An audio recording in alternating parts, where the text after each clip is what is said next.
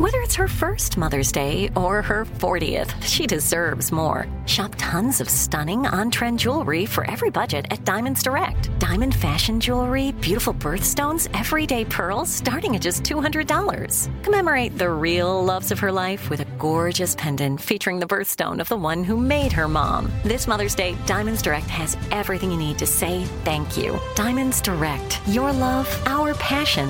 Online at diamondsdirect.com. AT&T connects an ode to podcasts. Connect the alarm. Change the podcast you stream. Connect the snooze. 10 more minutes to dream. Connect the shower. Lather up with the news. Sports talk, comedians, or movie reviews. Connect with that three hour philosophy show. Change the drive into work in traffic so slow. Connect the dishes to voices that glow. Thank you to the geniuses of spoken audio. Connect the stories. Change your perspective. Connecting changes everything. AT&T. This is your moment, your time to shine, your comeback. You're ready for the next step in your career and you want an education employers respect. So you're not just going back to school, you're coming back with Purdue Global. Backed by Purdue University, one of the nation's most respected public universities, Purdue Global is built for people who bring their life experience into the online classroom. Purdue Global, Purdue's online university for working adults. Start your comeback today at purdueglobal.edu. Welcome to Part Time Genius, a production of iHeartRadio.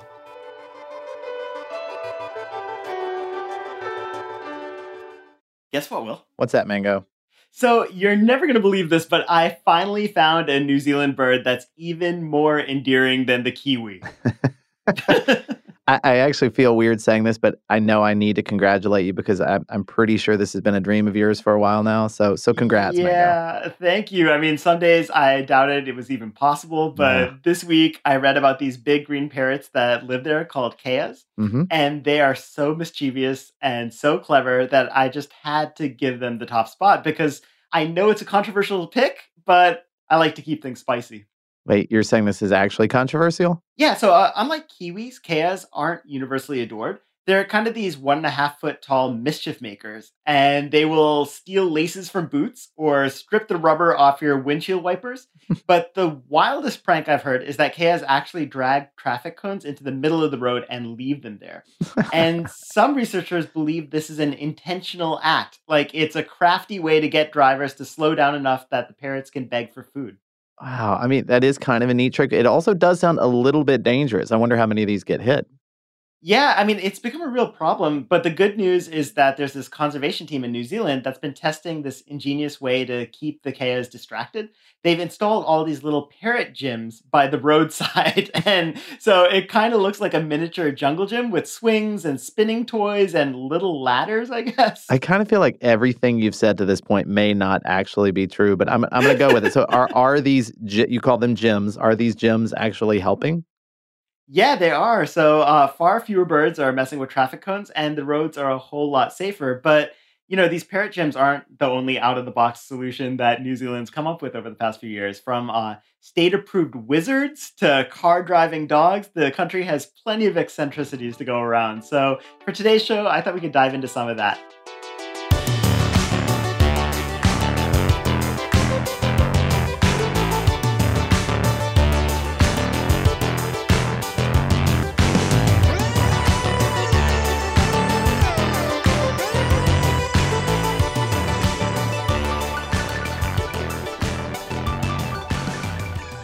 Hey there, podcast listeners. Welcome to Part Time Genius. I'm Will Pearson, and as always, I'm joined by my good friend Mangesh Hattikudur.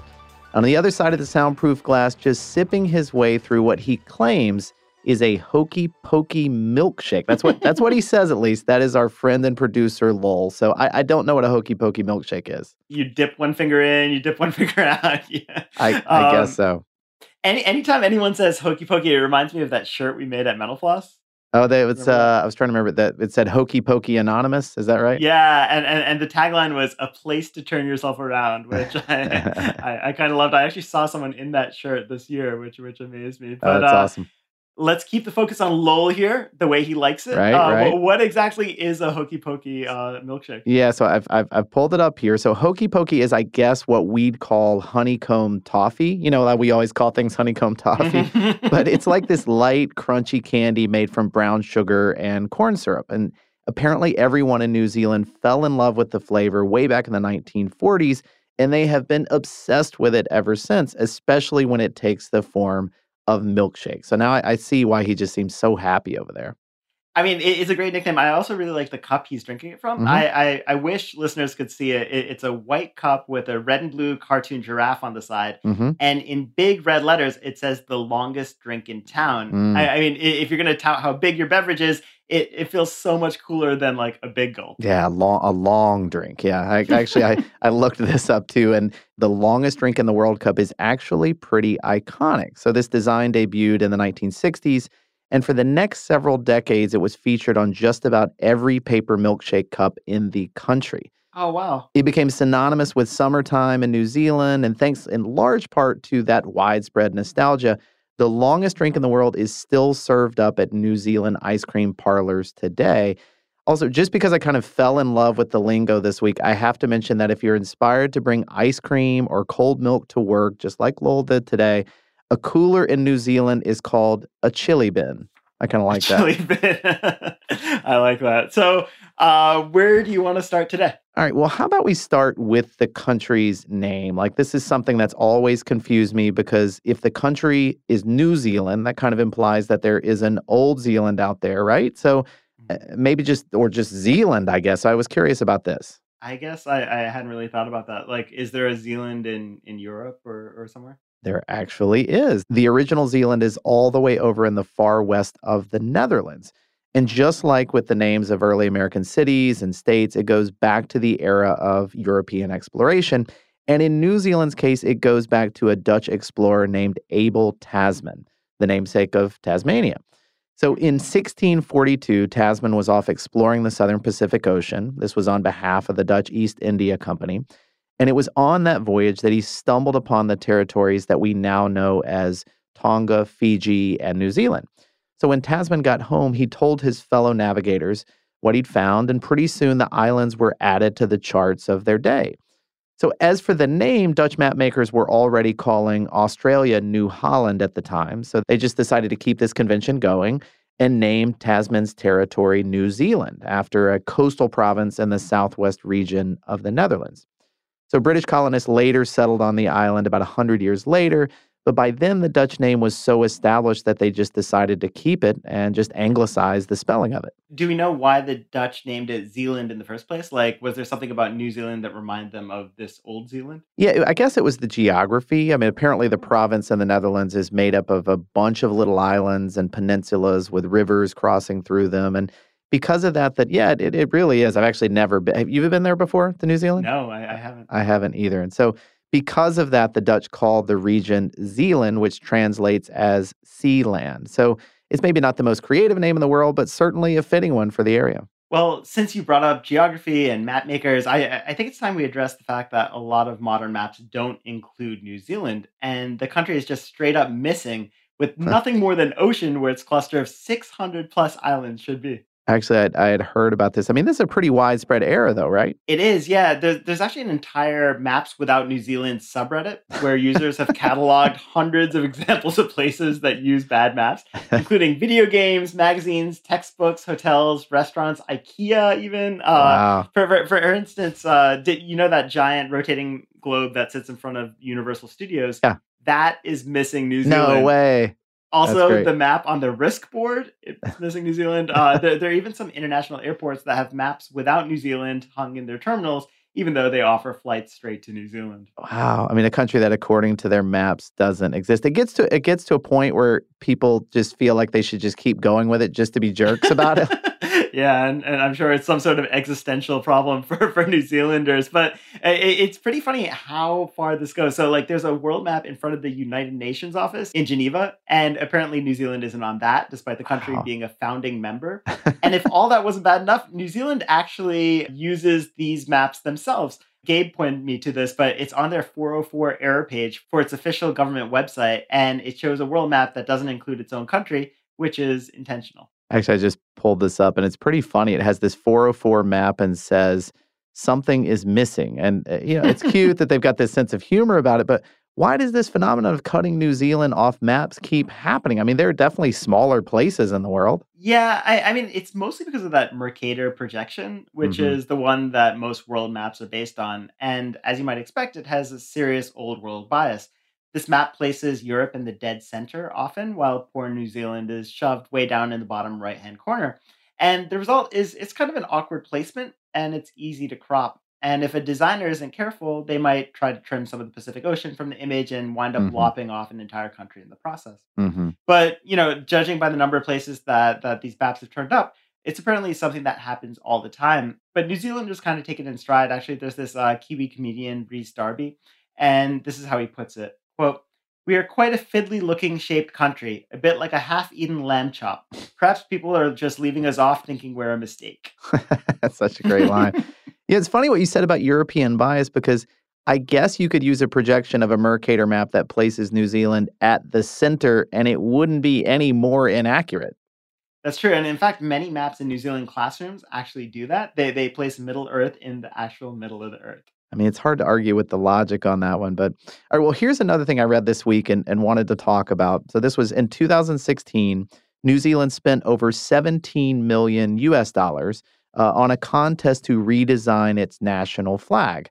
And then the country voted to just keep the flag they already had. I guess it turned out to be not such a bad flag. So that I, I, $17 million. That's, that's crazy. I know it, it kind of makes me want to see the other designs. Like, do you know how bad they were? So, well, I mean, the, the contest was open to the public, and over 10,000 people submitted designs, many of which were actually pretty elegant and, and well designed. I mean, there's some really pretty ones on there, but yeah, there were also some really horrible ones.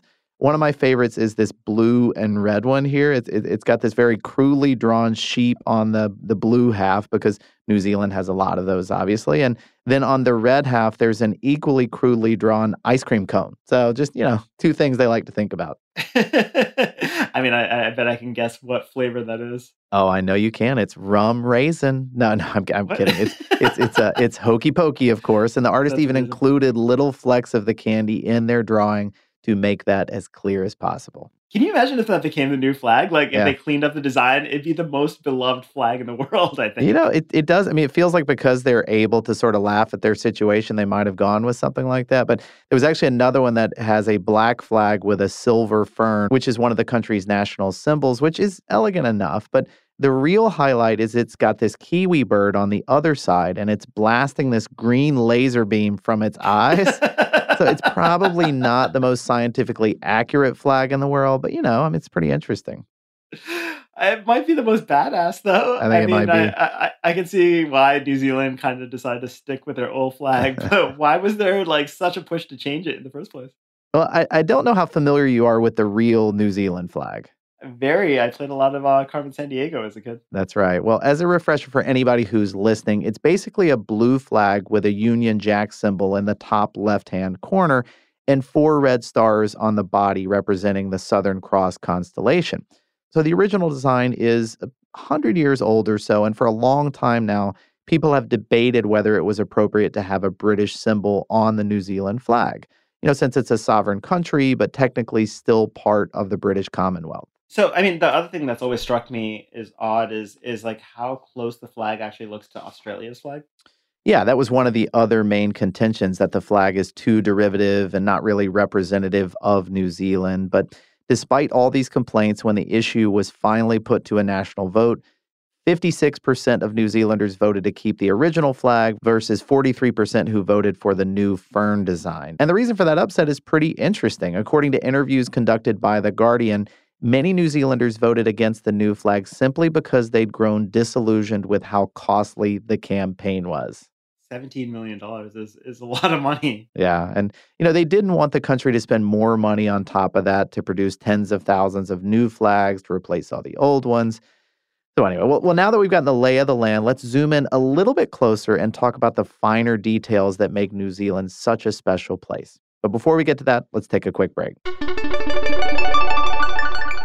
Today, I'm going to give you some straightforward advice on how to deal with naughty kids. How about instead of timeouts, time ins? Time for you to start paying some bills. I'm JB Smoove, and that was a full episode of my new podcast, Straightforward, inspired by guaranteed straightforward pricing from AT&T Fiber. Get what you want without the complicated. AT&T Fiber, live like a gigillionaire. Available wherever you get your podcast. Limited availability in select areas. Visit AT&T.com slash hypergig for details. This is it. Your moment. This is your time to make your comeback with Purdue Global. When you come back with a Purdue Global degree, you create opportunity for yourself, your family, and your future. It's a degree you can be proud of, a degree that employers will trust and respect. Purdue Global offers working adults like you over 175 flexible degree programs to meet your specific career goals. These include associate, bachelor's, master's, and doctoral degrees and certificates. Purdue Global degree programs range from nursing to business to communication and more. Whatever your interest, we have the degree that will move you forward. You have the knowledge, you have the experience. Now it's time to get credit for the work you've done and earn the recognition you deserve with Purdue Global, Purdue's online university for working adults. You know you're worth it. We do too. So don't wait another second to get the degree that will take your career to the next level. Start your comeback today at purdueglobal.edu. This episode is brought to you by Navy Federal Credit Union. At Navy Federal, it's been the mission to help the military community for over 90 years. And not just help them, but do everything to make sure they not only grow, but flourish. That's why Navy Federal Credit Union has all kinds of great savings and investment options like share certificates with sky high rates. So don't hesitate. Start growing your finances today with a variety of savings and investment options. Navy Federal Credit Union. Our members are the mission. Savings products insured by NCUA. Investment products are not insured, not obligations of Navy Federal and may lose value.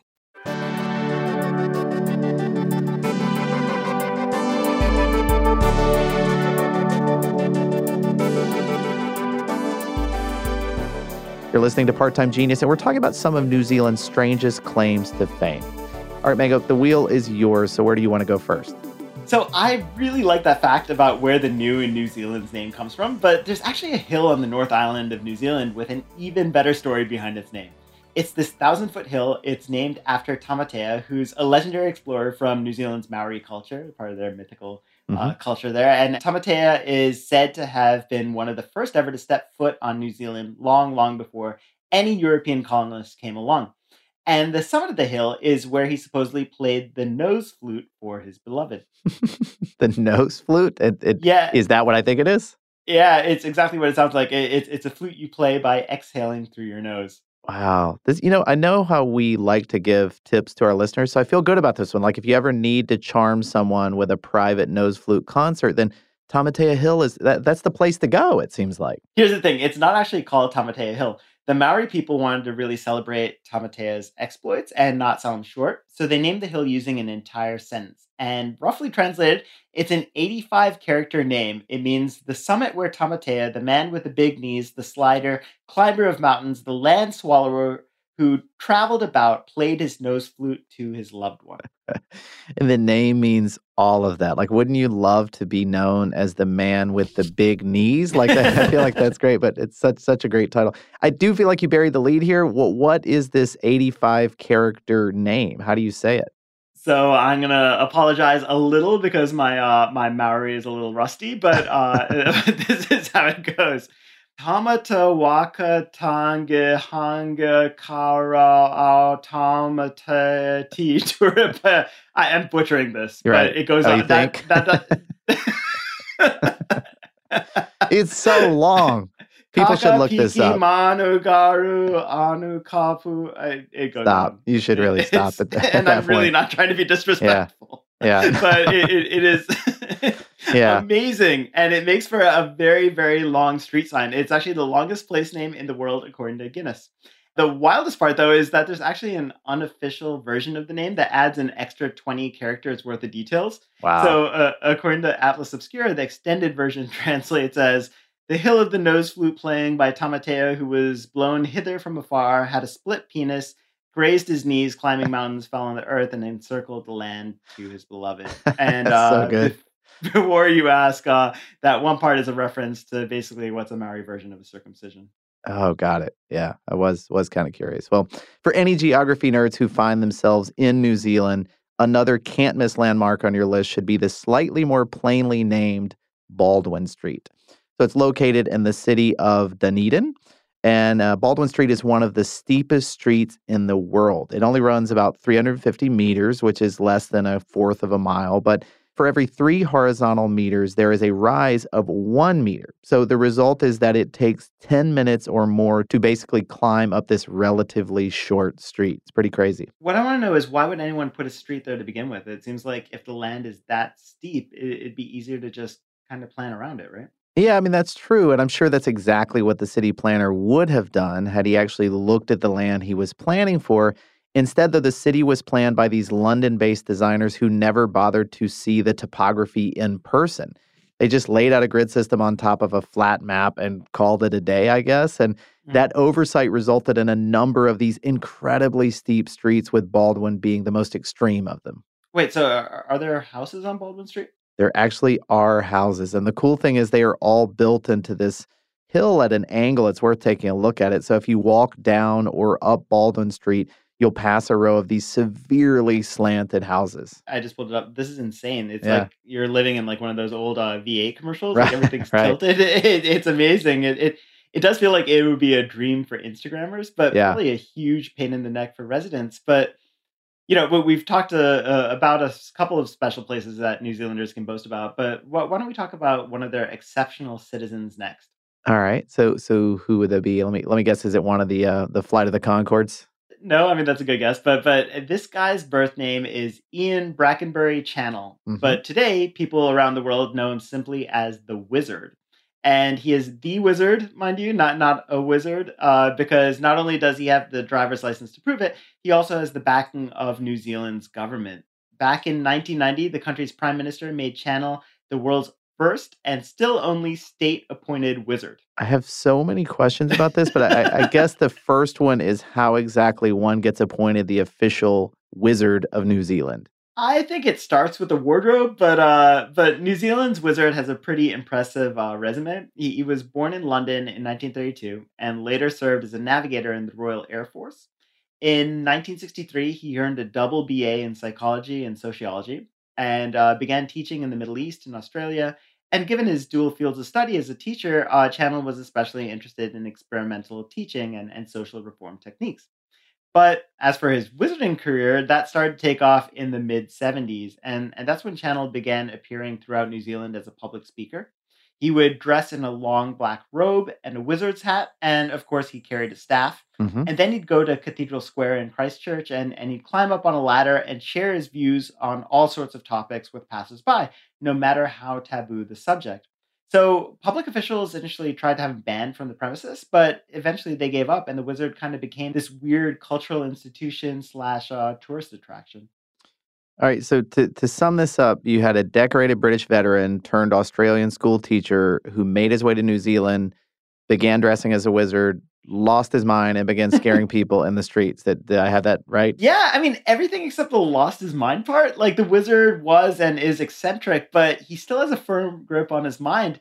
His body, though, was donated to the National Gallery of Victoria, which officially recognizes it as a living work of art. of course they did. I mean, nothing about this surprises me at this point. But all right, so he's harassing people on this ladder, and and then what? Well, from there, the city of Christchurch kind of fell under his spell. He got super popular. Uh, in, in fact, the director of the Robert McDougall Art Gallery in Christchurch actually contacted the National Gallery of Victoria and they arranged to have the living work of art title transferred to Christchurch. You're kidding me. No, uh, it's, this is all real. And, and the wizard's fame only grew from there. So in 1980, he was appointed to be the official Arch Wizard of Canterbury. And then 10 years after that, he was appointed Wizard of New Zealand by Prime Minister Mike Moore. And, and remind me again what a state appointed wizard actually does. Yeah, it's a good question. So this is the official proclamation that that that was uh, declared at the time. Quote: The first wizard of New Zealand is entitled to wear the appropriate regalia and required to carry out the duties of national wizard, namely to protect the government, to bless new enterprises, cast out evil spites, upset fanatics, cheer up the population, and most importantly, design and promote a new and improved universe, which puts New Zealand on top of the world both physically and metaphysically. So now that the truth comes out, you forget Middle Earth. They actually want to be on top of it, I think is the, the issue here, right? Yeah, so so I, I'm rooting for them and for the wizard, and and I, I don't think I'm alone in that either. The wizard retired from his active duties back in 2005, but he still speaks publicly on occasion, and to this day he remains a beloved figure in in Christchurch. In, in fact, there's one quick story that really shows how big a role the wizard has played in the community there. This is back in 1995 when the Christchurch City Council hosted a whole week of activities to celebrate his 21st year as the local wizard. So festivities began with the wizard hovering above a rugby match in a helicopter, and and he was chanting a spell the whole time, which uh, supposedly helped the home team win the game. But it concluded with him hatching from a giant egg inside the city's art gallery. so he hatched from an egg. Yeah, and this is years before uh, Lady Gaga did. But right. uh, you know, to to complete the process, everyone in attendance had to chant the correct hum while he was hatching. All right, well, I feel like this is the perfect place for an ad break. We'll be back with more stories in just a minute. Today, I'm going to give you some straightforward advice on how to deal with naughty kids. How about instead of timeouts, time ins? Time for you to start paying some bills. I'm JB Smoove, and that was a full episode of my new podcast, Straightforward, inspired by guaranteed straightforward pricing from AT&T Fiber. Get what you want without the complicated. AT&T Fiber, live like a gigillionaire. Available wherever you get your podcast. Limited availability in select areas. Visit AT&T.com slash hypergig for details. This is it. Your moment. This is your time to make your comeback with Purdue Global. When you come back with a Purdue Global degree, you create opportunity for yourself, your family, and your future. It's a degree you can be proud of, a degree that employers will trust and respect. Purdue Global offers working adults like you over 175 flexible degree programs to meet your specific career goals. These include associate, bachelor's, master's, and doctoral degrees and certificates. Purdue Global degree programs range from nursing to business to communication and more. Whatever your interest, we have the degree that will move you forward. You have the knowledge, you have the experience. Now it's time to get credit for the work you've done and earn the recognition you deserve with Purdue Global, Purdue's online university for working adults. You know you're worth it. We do too. So don't wait another second to get the degree that will take your career to the next level. Start your comeback today at purdueglobal.edu. This episode is brought to you by Navy Federal Credit Union. At Navy Federal, it's been the mission to help the military community for over 90 years. And not just help them, but do everything to make sure they not only grow, but flourish. That's why Navy Federal Credit Union has all kinds of great savings and investment options like share certificates with sky high rates. So don't hesitate. Start growing your finances today with a variety of savings and investment options. Navy Federal Credit Union. Our members are the mission. Savings products insured by NCUA. Investment products are not insured, not obligations of Navy Federal and may lose value.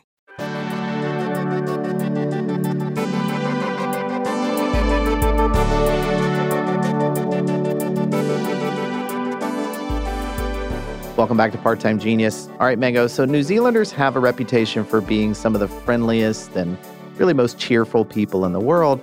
I think most of the stories we've talked about today kind of attest to that in, in one way or another. But the people there do have a somber side, just like anybody else. And a growing number of Kiwis have taken up a new pastime to help fill their more reflective moments.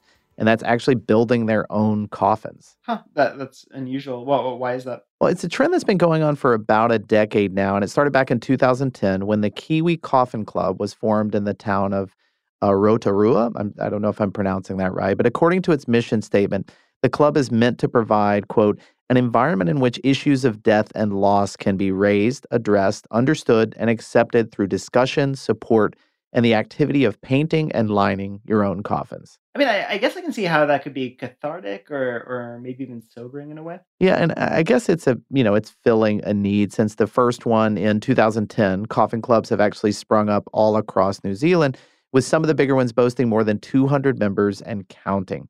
In fact, most members view the actual coffin building as a way to celebrate their lives and showcase their personalities. So, are, are these coffins themed? Sometimes they are, yeah. I mean, it, it really depends on what the builder wants. Some people build plain wooden coffins, others go a little bit more elaborate. So, for instance, I saw one that had a hand painted nature scene on the exterior and another that had a collage of Elvis photos. And it, it turns out there are really no rules for DIY coffin building. uh, is that line in the brochure? Uh, I'm, I'm sure it is, or if it's not, they can use it if they want. But it's a pretty upbeat way to embrace death. And the meetings are kind of this three part blend like it's a woodworking class, it's a therapy group, it's a social mixer. And as one club treasurer, John Russell, told The Atlantic, we had a TV crew come to film one of our meetings thinking it would be formal, but they were astonished to see that we chat about everything but death and dying. It's a really great atmosphere. And has this expanded to other countries or is it just kind of stayed local to New Zealand? You know, I was actually wondering the same thing. And in that same story, The Atlantic reports that coffin clubs have since launched in Australia and the UK, and yes, even here in the US. The first one opened earlier this year in Cleveland, Ohio. So, heads up to our listeners, there is a waiting list for the club right now. So, if you're on a tight schedule, you might want to think about just starting up your own chapter. That is uh, kind of amazing. I don't want to end the show on uh, build your own coffin theme. So, okay. so I, am going to tell you about uh, the time New Zealand taught some dogs to drive a car. Oh, wow. And so successfully did this? Yeah, so this happened back in 2012 when New Zealand's SPCA realized that not enough people were adopting their dogs. So the organization came up with a very sane and very sensible solution. They were going to teach a couple of their dogs how to drive a car, and and I, I guess for some reason this seemed to make them more appealing. According to the group's Facebook page, quote, "Our dogs may be a motley bunch, but they're all smart and they're all lovable. So please don't write them off. Adopt them. If we can teach one to drive, we think you'll do just fine." Wow. So, so how did they do this? The plan for the stunt was to have the dogs drive a modified Mini uh, along a racetrack while mm-hmm. sitting on their haunches in the driver's seat. So they customized the brake pedal and a clutch. For some reason, they didn't teach them to go automatic. They they uh, they, they taught them to shift gears, but they made it long enough for, for the dogs to actually reach them. So the dogs went through five weeks of indoor training where, where they were encouraged to touch and move replica brake pedals and and gear sticks and, and steering wheels. And then once the dogs had mastered the driving position and how to steer, they moved on to these little go-karts. And after a few weeks of that, the pups were ready to hit the road. Um, so in December, uh, one warm December day in uh, in New Zealand, they, these two dogs took to the the racetrack, and uh, the first dog to make history was one named Porter. He was a ten month old Beardy Cross, and he drove this mini straight and then and then around a turn. And then Monty followed him. He was an 18 month old Schnauzer cross, and he completed the same course. And and to their credit, both dogs were wearing seatbelts. I'm curious though, did this stunt work? Like, did the dogs find homes? Yeah. So, uh, as you might imagine, the SPCA in Auckland was swamped with calls from people who wanted to adopt these two amazing dogs. Uh, in, in the end, they actually decided to give the pups to the trainer who'd spent these two months training them to drive the cars. But uh, Porter and Monty's stunt was broadcast live online, and and it helped drive up adoption rates kind of around the world. In, in fact, the campaign was so popular in New Zealand that a year later, the SPCA uh, launched a follow up where every dog adopted was given its own car to drive home in. But this time, like it was, it was kind of uh, a, a crate. It wasn't a real car, and and the this box opened up into sort of a cozy dog bed. I feel like that's more my dog speed, but uh-huh. all right. Well, you were right, Mango. That was a nice way for uh, for us to close out the show. Although we're not quite done yet, because like a map without New Zealand, our show isn't complete without a fiddly shaped fact off.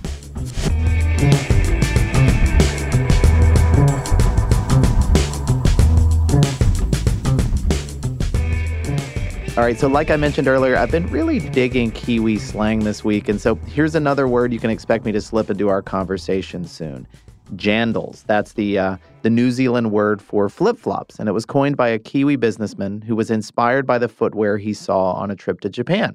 So soon after, he and his son started making their own version of the rubber slip ons in their own garage in New Zealand.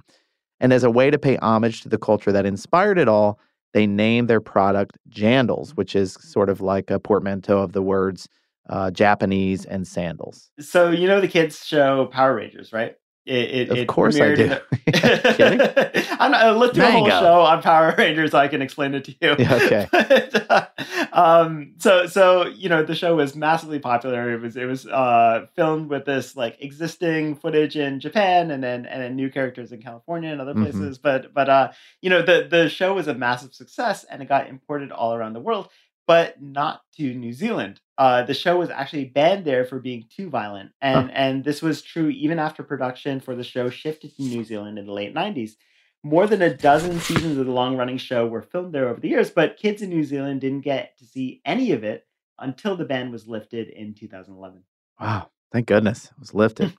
well, you've probably heard all the rumors about all the crazy laws that New Zealand supposedly has, like the one that prohibits, quote, malicious bell ringing.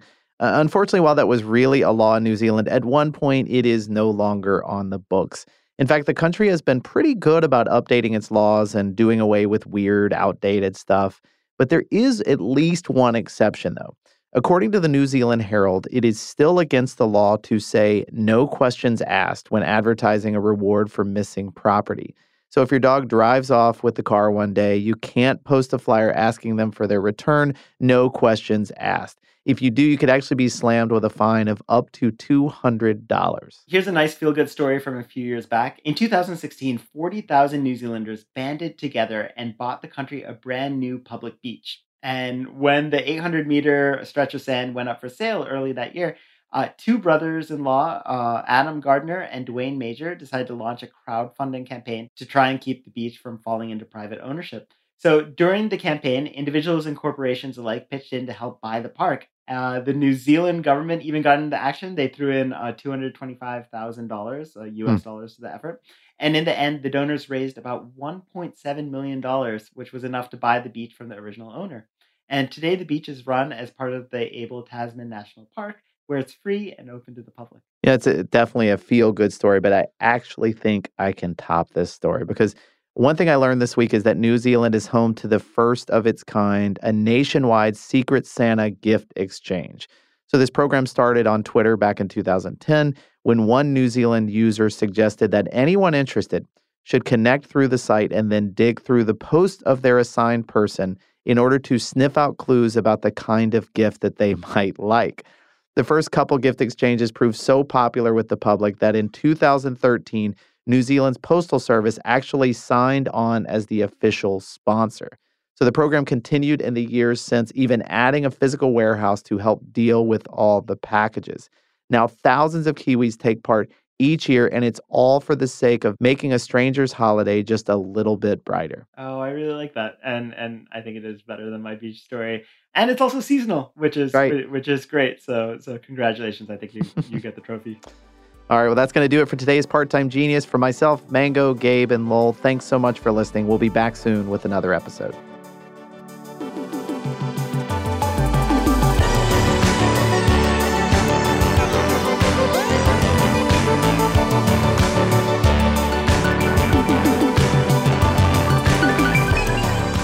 Part Time Genius is a production of iHeartRadio. For more podcasts from iHeartRadio, visit the iHeartRadio app, Apple Podcasts, or wherever you listen to your favorite shows.